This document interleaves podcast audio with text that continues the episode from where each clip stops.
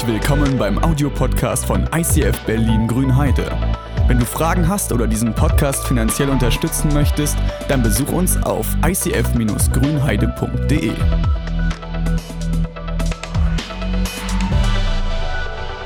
Wir sind in der Ewigkeitsserie. Wir beschäftigen uns mit dem Ende der Zeit, mit dem Himmel, mit dem irdischen mit der Hölle. Wir haben verschiedene Sachen, verschiedene Seiten uns angeschaut und das ist ja nicht nur so, dass die Musikwelt damit arbeitet, das ist Wahnsinn, warum schickst du mich in die Hölle, Hölle, Hölle, Hölle?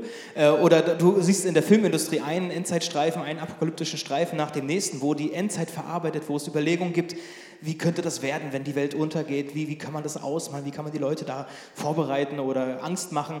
Ähm, dass das passiert in der Kunst und in der ganzen Szene sehr, sehr stark und immer wieder.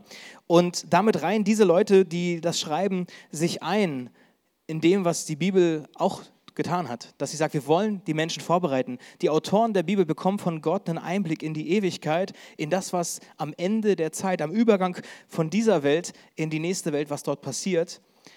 Und Gott sagt, ich möchte euch nicht Angst machen, sondern ich möchte euch vorbereiten. Ich möchte euch Hilfen geben, Wege an die Hand geben, um in dieser Zeit zu bestehen und den Weg zu finden.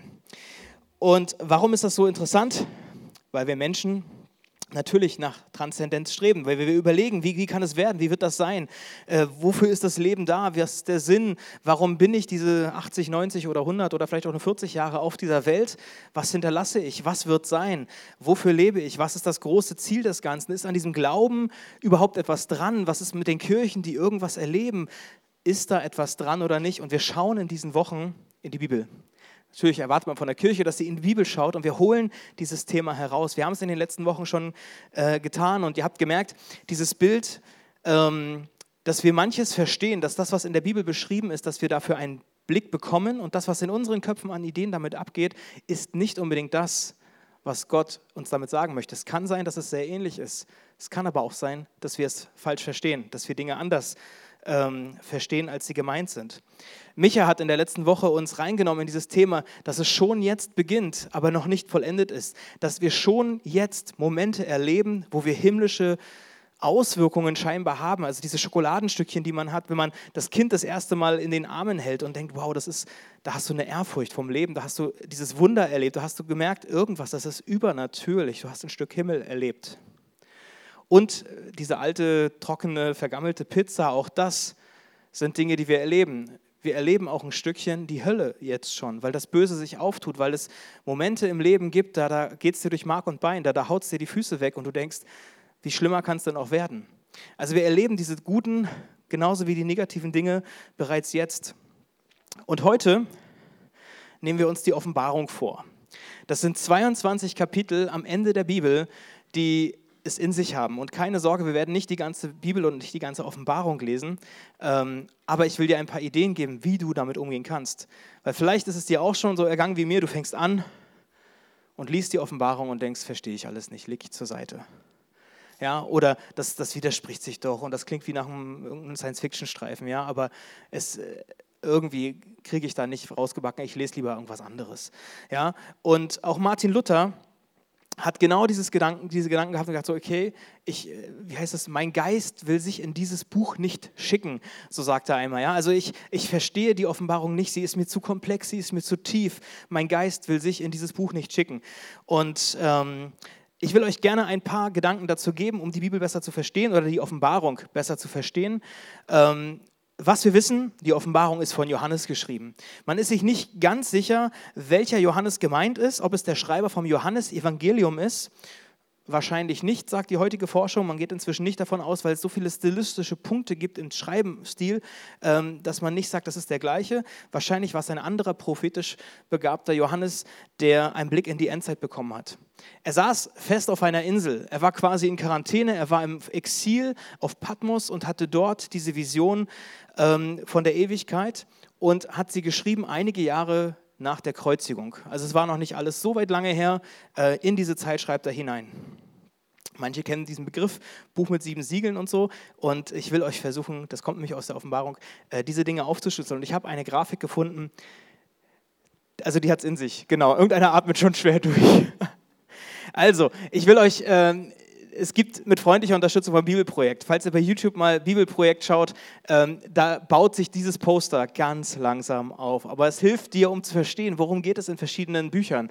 Und ich will nur ganz grob zusammenfassen, dass es hier am Anfang in der Offenbarung ähm, um die Botschaft an die sieben Gemeinden gibt. Also da schreibt Johannes an verschiedene konkrete Gemeinden äh, Dinge. Dann hat er eine Vision vom Thron Gottes mit diesem Lamm, was da ist und die verschiedenen Tiere, die da umherschweben und sind. Ähm, dann kommt eine ganz interessante Siebener-Folge. Äh, ja? Immer wieder gibt es sieben verschiedene Dinge, die sich äh, wiederholen oder vielleicht auch parallel laufen oder vielleicht nacheinander. Das ist alles nicht so ganz eindeutig. Aber es gibt sieben Siegel, sieben Posaunen, sieben Zeichen, sieben Schalen von Zorn gefüllt. Die Plagen aus dem Exodus möglicherweise. Ähm, ihr seht zum Ende hin den Untergang von Babylon, den letzten großen Kampf und das neue Jerusalem, der Einblick in den Himmel.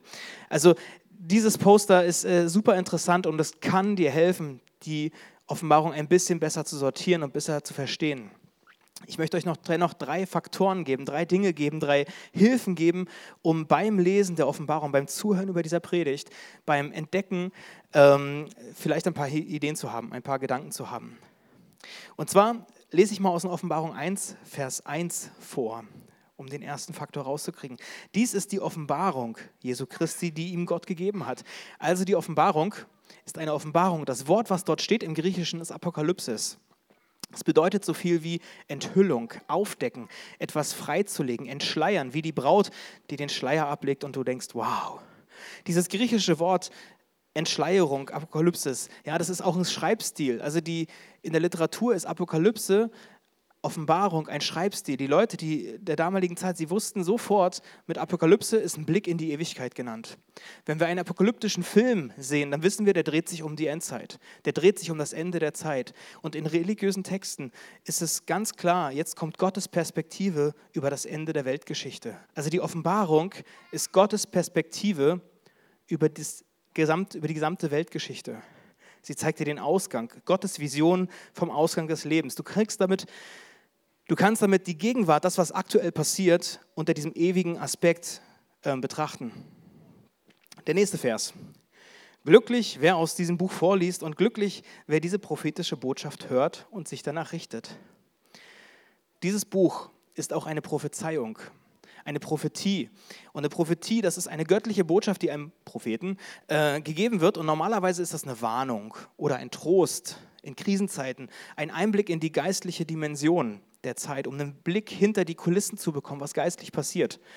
Und Johannes, der Schreiber, sortiert sich somit mit seinem Brief, mit seinem Buch in die Reihe von vielen prophetischen Büchern der Bibel ein.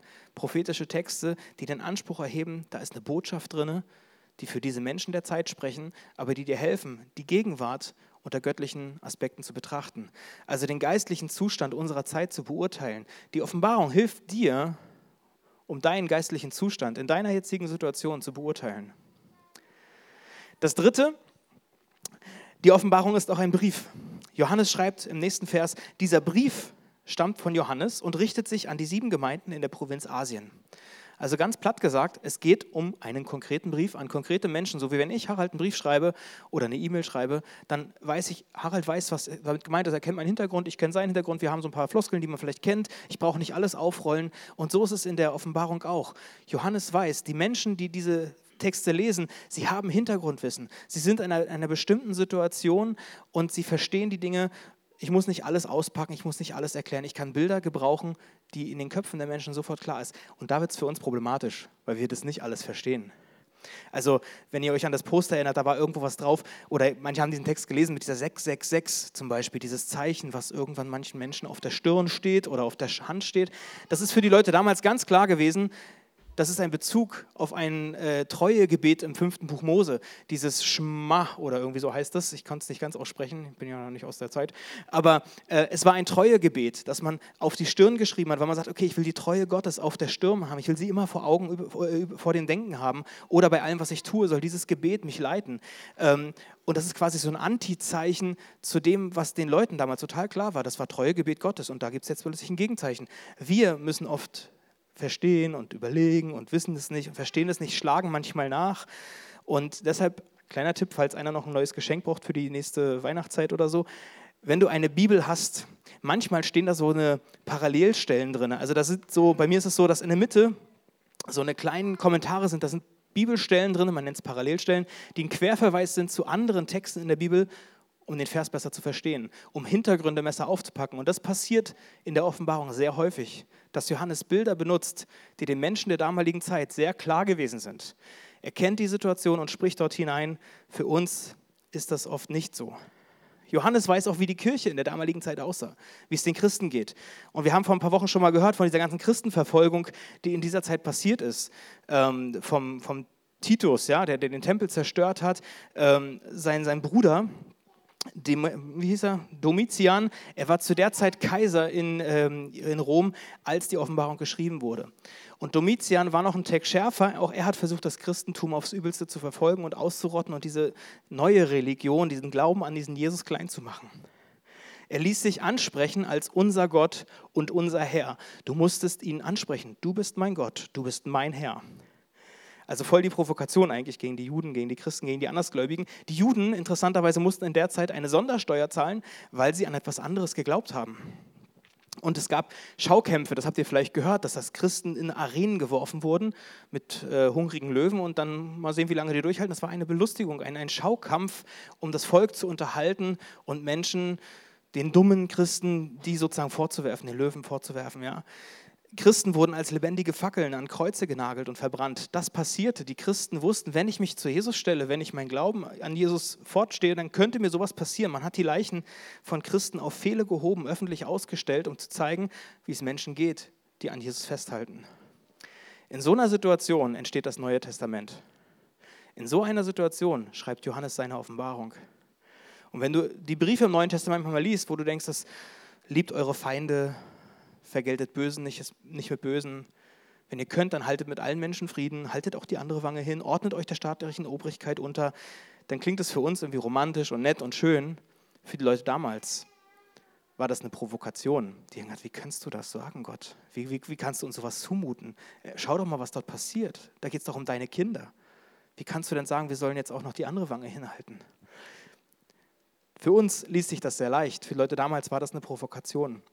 Und in, in diese Situation hinein beschreibt Johannes seine Offenbarung, seine Texte vom Ende der Welt. Es ist zum einen ein apokalyptischer Text, Gottes Perspektive vom Ausgang der Geschichte, eine Prophetie, die hilft, den geistlichen Zustand der Situation zu verstehen und ein Brief an konkrete Menschen in konkrete Kontexte, konkrete Situationen. Und er schreibt in seiner Offenbarung immer wieder, das siehst du, wenn du dieses Schaubild hast, dass das Böse immer wieder aufploppt, dass es Momente gibt, wo das Böse scheinbar gewinnt. Und er zeigt aber auf, was die Leute auch erleben, dass das Böse eben nicht das letzte Wort hat. Dass die Welt sich, auch wenn die Welt sich gegen die Christen stellt, Johannes beschreibt die Offenbarung nicht als billigen Trost, sondern er beschreibt sie als lebendige Hoffnung, dass das, was Gott mit den Menschen immer wieder getan hat, dass das immer noch gilt. Das Böse mag Macht haben, aber es hat nicht das letzte Wort. Und für die Christen damals war das eben nicht eine billige Hoffnung, so ein, so ein Vertrösten auf später, das wird schon alles werden, halt mal durch, sondern es war eine lebendige, erfahrbare Hoffnung, die jetzt in der Situation schon greifbar und erlebbar war. Und ich will noch einen anderen Text aus der Offenbarung nehmen, nämlich spule ich ein paar Kapitel vor, kurz vor das Ende, ähm, um zu zeigen, dass es eben kein billiger Trost ist, sondern eine lebendige Hoffnung und wie wir damit umgehen, was es für uns bedeutet. Offenbarung 21, Vers 1, da heißt es, dann sah ich einen neuen Himmel und eine neue Erde. Und dieses Wort dann leitet literarisch das nächste ein. Also diese ganze Zeit vorher, es ist in den 20 Kapiteln vorher einiges auf und ab gewesen. Diese 20 Kapitel vorher siehst du, wie das Böse sich aufbauscht, in vielerlei Form wütet. Und wenn das alles vorbei ist, wenn dann es kommt, dass danach, nach all dem, wenn das durchgestanden ist, und wenn ich diesen Vers, diese Verse gleich lese, dann ruft dir mal dein, deine Geschichte vor Augen, wo das Böse sich aufbäumt. Ich meine, wir erleben alle Widrigkeiten. Manche sind größer, manche sind kleiner, Manches bringt dich an den Rand, dieses Auf und Ab, dieser Kampf zwischen Gott und den Dämonen, den man scheinbar mehr oder weniger irgendwie erlebt. Hör mal diese Verse unter diesem Aspekt. Dann, wenn die Ewigkeit beginnt. Dann sah ich einen neuen Himmel und eine neue Erde. Denn der vorherige Himmel und die vorige Erde waren vergangen und auch das Meer war nicht mehr. Ich sah, wie die heilige Stadt, das neue Jerusalem, von Gott aus dem Himmel herabkam, festlich geschmückt wie eine Braut für ihren Bräutigam. Eine gewaltige Stimme hörte ich vom Thron her rufen. Hier wird Gott mitten unter den Menschen sein. Er wird bei ihnen wohnen und sie werden sein Volk sein. Ja, von nun an wird Gott selbst in ihrer Mitte leben. Er wird ihnen alle Tränen abwischen. Es wird keinen Tod mehr geben, kein Leid, keine Klage und keine Schmerzen. Denn das, was einmal war, ist für immer vorbei. Der auf dem Thron saß, sagte, sieh doch, ich mache alles neu. Und mich forderte er auf, schreib auf, was ich dir sage, alles ist zuverlässig und wahr. Johannes beschreibt hier Gottes Vision von der Ewigkeit, vom Ende, diesen Einblick in den Himmel, den Anfang vom neuen Himmel. Interessant ist, es ist mir so aufgegangen, dass dort nicht steht, dass der Himmel oben ist und wir werden dann irgendwann hochgeholt und irgendwie beam me up, Scotty oder so. Also das passiert nicht, sondern dort steht, dass der Himmel herabkommt, dass Gott den Menschen entgegenkommt, dass diese heilige Stadt herunterkommt wie eine festlich geschmückte Braut, den Altar hinunterschreitet. Ja, also so, so wird es sein, wenn das neue Jerusalem runterkommt. Gott kommt herab. Gott kommt herab und wohnt bei den Menschen. Ihr erinnert euch vielleicht an diese vier Symbole, die wir oft haben. Das ist dieses Herz. Gott kommt zu den Menschen. Sein Ziel ist Liebe. Er sucht die Nähe zu den Menschen. Er versucht die Beziehung zu leben. Er hat den Menschen geschaffen und so angelegt, dass es ein Gegenüber hat. Und ich vermute, dass deshalb in den letzten Monaten der Lockdown, der erste Lockdown, für die Leute so schwierig gewesen ist, dass eine Quarantäne manchmal so schwierig ist, weil dir das Gegenüber fehlt. Weil du deine Freunde nicht treffen kannst, weil du nicht zum Fußball kannst, weil du mit deiner Freundin nicht abspacken kannst oder was auch immer ihr gerne tut. Du merkst, diese Nähe fehlt dir und du hast dieses Gegenüber nicht. Vielleicht ist es eine Zeit, wenn der nächste Lockdown vor uns liegt, dass du diese Zeit nutzt, um ein Gegenüber zu finden, was dich tiefer berühren kann, als eine gute Freundin oder ein guter Freund es tun kann. Gott kommt zu den Menschen oder will bei den Menschen wohnen. Gott kommt herab und er macht alles neu. Auch das steht in diesem Vers. In einer neuen Welt, in der es kein Leid mehr gibt, keine Tränen mehr gibt, keinen Tod mehr gibt, kein Klagen mehr gibt. Gott stellt das Paradies wieder her. Oder er macht ein neues Paradies, das, was du im Eden ähm, schon mal gehört hast. Ja? Er sorgt dafür, dass egal, was die Nähe Gottes zerstört hat, dass, die Ebene, dass diese Ebene wieder da ist. Egal, ob du selber dazu beigetragen hast, dass die Nähe zu Gott nicht mehr so klar ist. Wir Christen nennen das Sünde und Dinge, die du tust, um das Ziel zu verfehlen. Ja? Vielleicht sind es auch Situationen, die dich dazu bringen, dass du mit Gott keinen keinen Draht mehr hast, wo du merkst, ich, ich, ich kann es einfach nicht, ich, ich komme da nicht drüber weg. Diese Dinge, Gott heilt die und stellt sie wieder her. Gott kommt zu uns und macht alles neu. Gott kommt zu uns und macht und besiegt das Böse. Auch dazu kommt er herab auf diese Welt. Er wohnt bei den Menschen und der Himmel und die Erde, die berühren sich plötzlich, sie überlappen sich, sie werden wieder eins und es gibt nicht mehr diese Trennung, Gott ist da oben und wir sind irgendwo da unten, sondern er kommt zu uns in deine Welt, in meine Welt. Und das ist der Anker, von dem wir oft sprechen bei diesen vier Symbolen. Ne? Also sich an einer Sache festzuhalten, das, was in der großen Dimension noch vor uns liegt, passiert übrigens oder ist eigentlich sogar schon passiert. Aber wie war das mit Jesus noch gleich? Wir haben mit Weihnachten, ja. War das dann nicht auch so? Gott kommt auf diese Welt, die Zeit war erfüllt, er kommt zu uns, er machte Wohnung unter den Menschen, er zertritt der Schlange den Kopf, er heilt alle Menschen, er bekämpft das Böse, er löst die Ketten, er führt Menschen in die Freiheit hinein. Er stellt die Beziehung zu Gott wieder her. Er ist Gott unter den Menschen. Gott wohnt durch Jesus bei uns. Interessant. Da haben wir schon mal so einen, so einen, so einen Vorgeschmack bekommen. Und das ist auch wieder eine Sache, die die Schreiber oder die Leute der damaligen Zeit uns voraus haben. Sie kannten Augenzeugen. Es gab Augenzeugen, es gab Menschen, die in der Familie jemanden kannten, der jemanden kannte, der dabei war. Wir haben es gehört von Leuten, die, die, ähm, die Zeugen gewesen sind, die Augen, die dabei waren. Wie war das, als Jesus ihn berührt hat, als er da eine Familie geheilt hat, als er dort eine Ehe wiederhergestellt hat? Sie waren Augenzeugen und kannten Augenzeugen. In irgendeiner Familie gab es jemanden, der wusste, dieser Jesus ist Gottes Sieg über das Böse.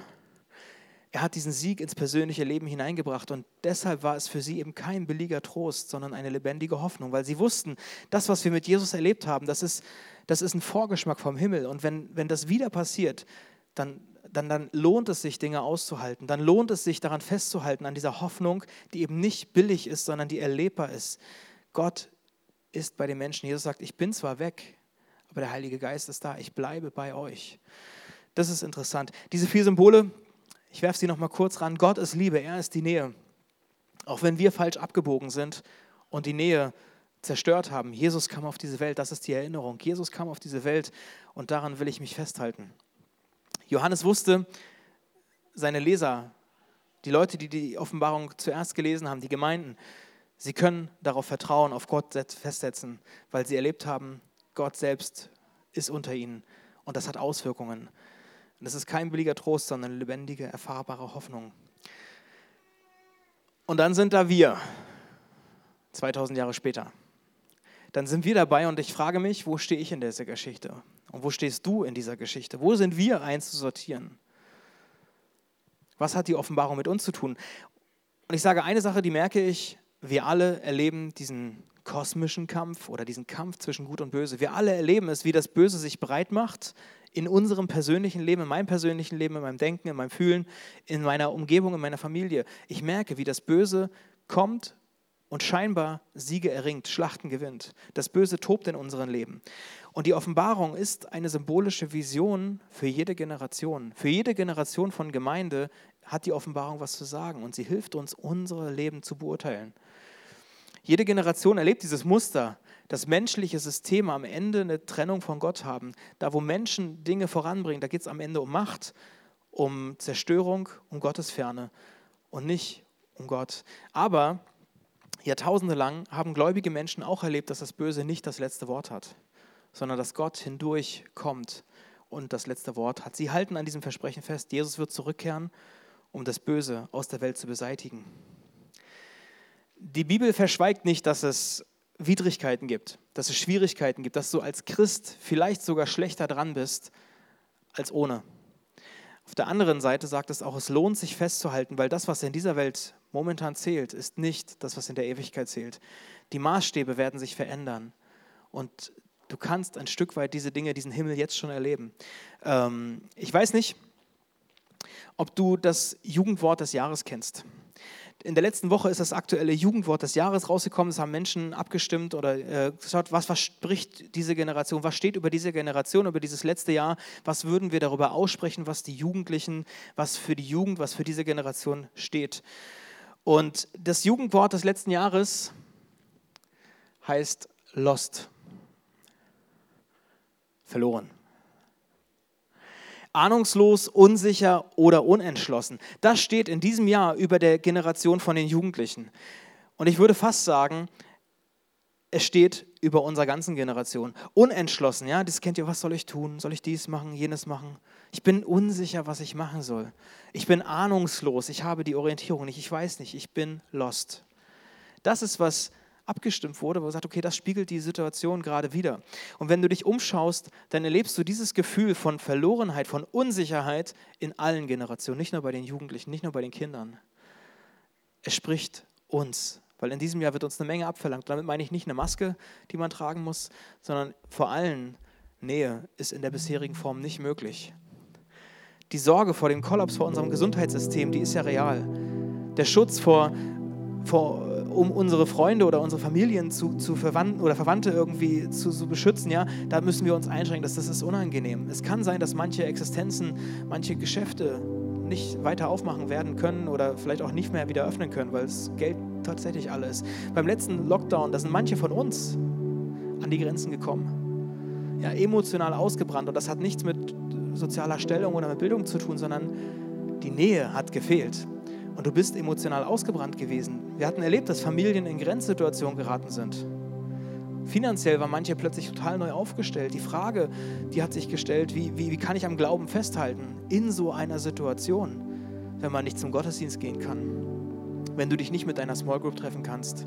Was mache ich denn dann, wenn ich keine Teamtreffen machen kann? Was mache ich denn dann, wenn ich meine Kinder nicht in die Kinderkirche bringen kann, in der Hoffnung, dass dort Leute sind, die ihnen von Jesus erzählen? Was kann ich denn machen, wenn Tim nicht die Jugend aufmacht, äh, um die Kids zu begeistern für Jesus? Was kann ich denn dann machen? Dann bin ich ja gefordert. Und dann bin ich herausgefordert in einer Situation, wo ich selber eigentlich am Arsch bin.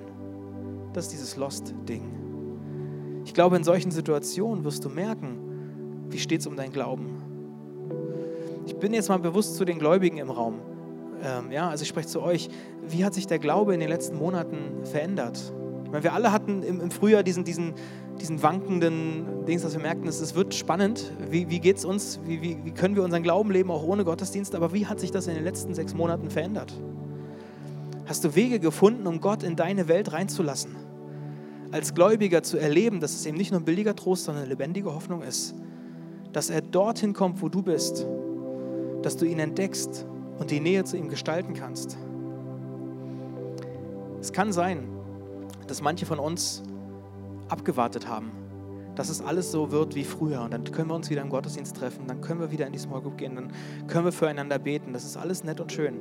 Aber wenn das deine Einstellung ist, dann viel Spaß in den nächsten vier Wochen. Wenn das deine Einstellung gewesen ist, dieses Abwarten, das wird schon wieder werden, dann bleibst du lost.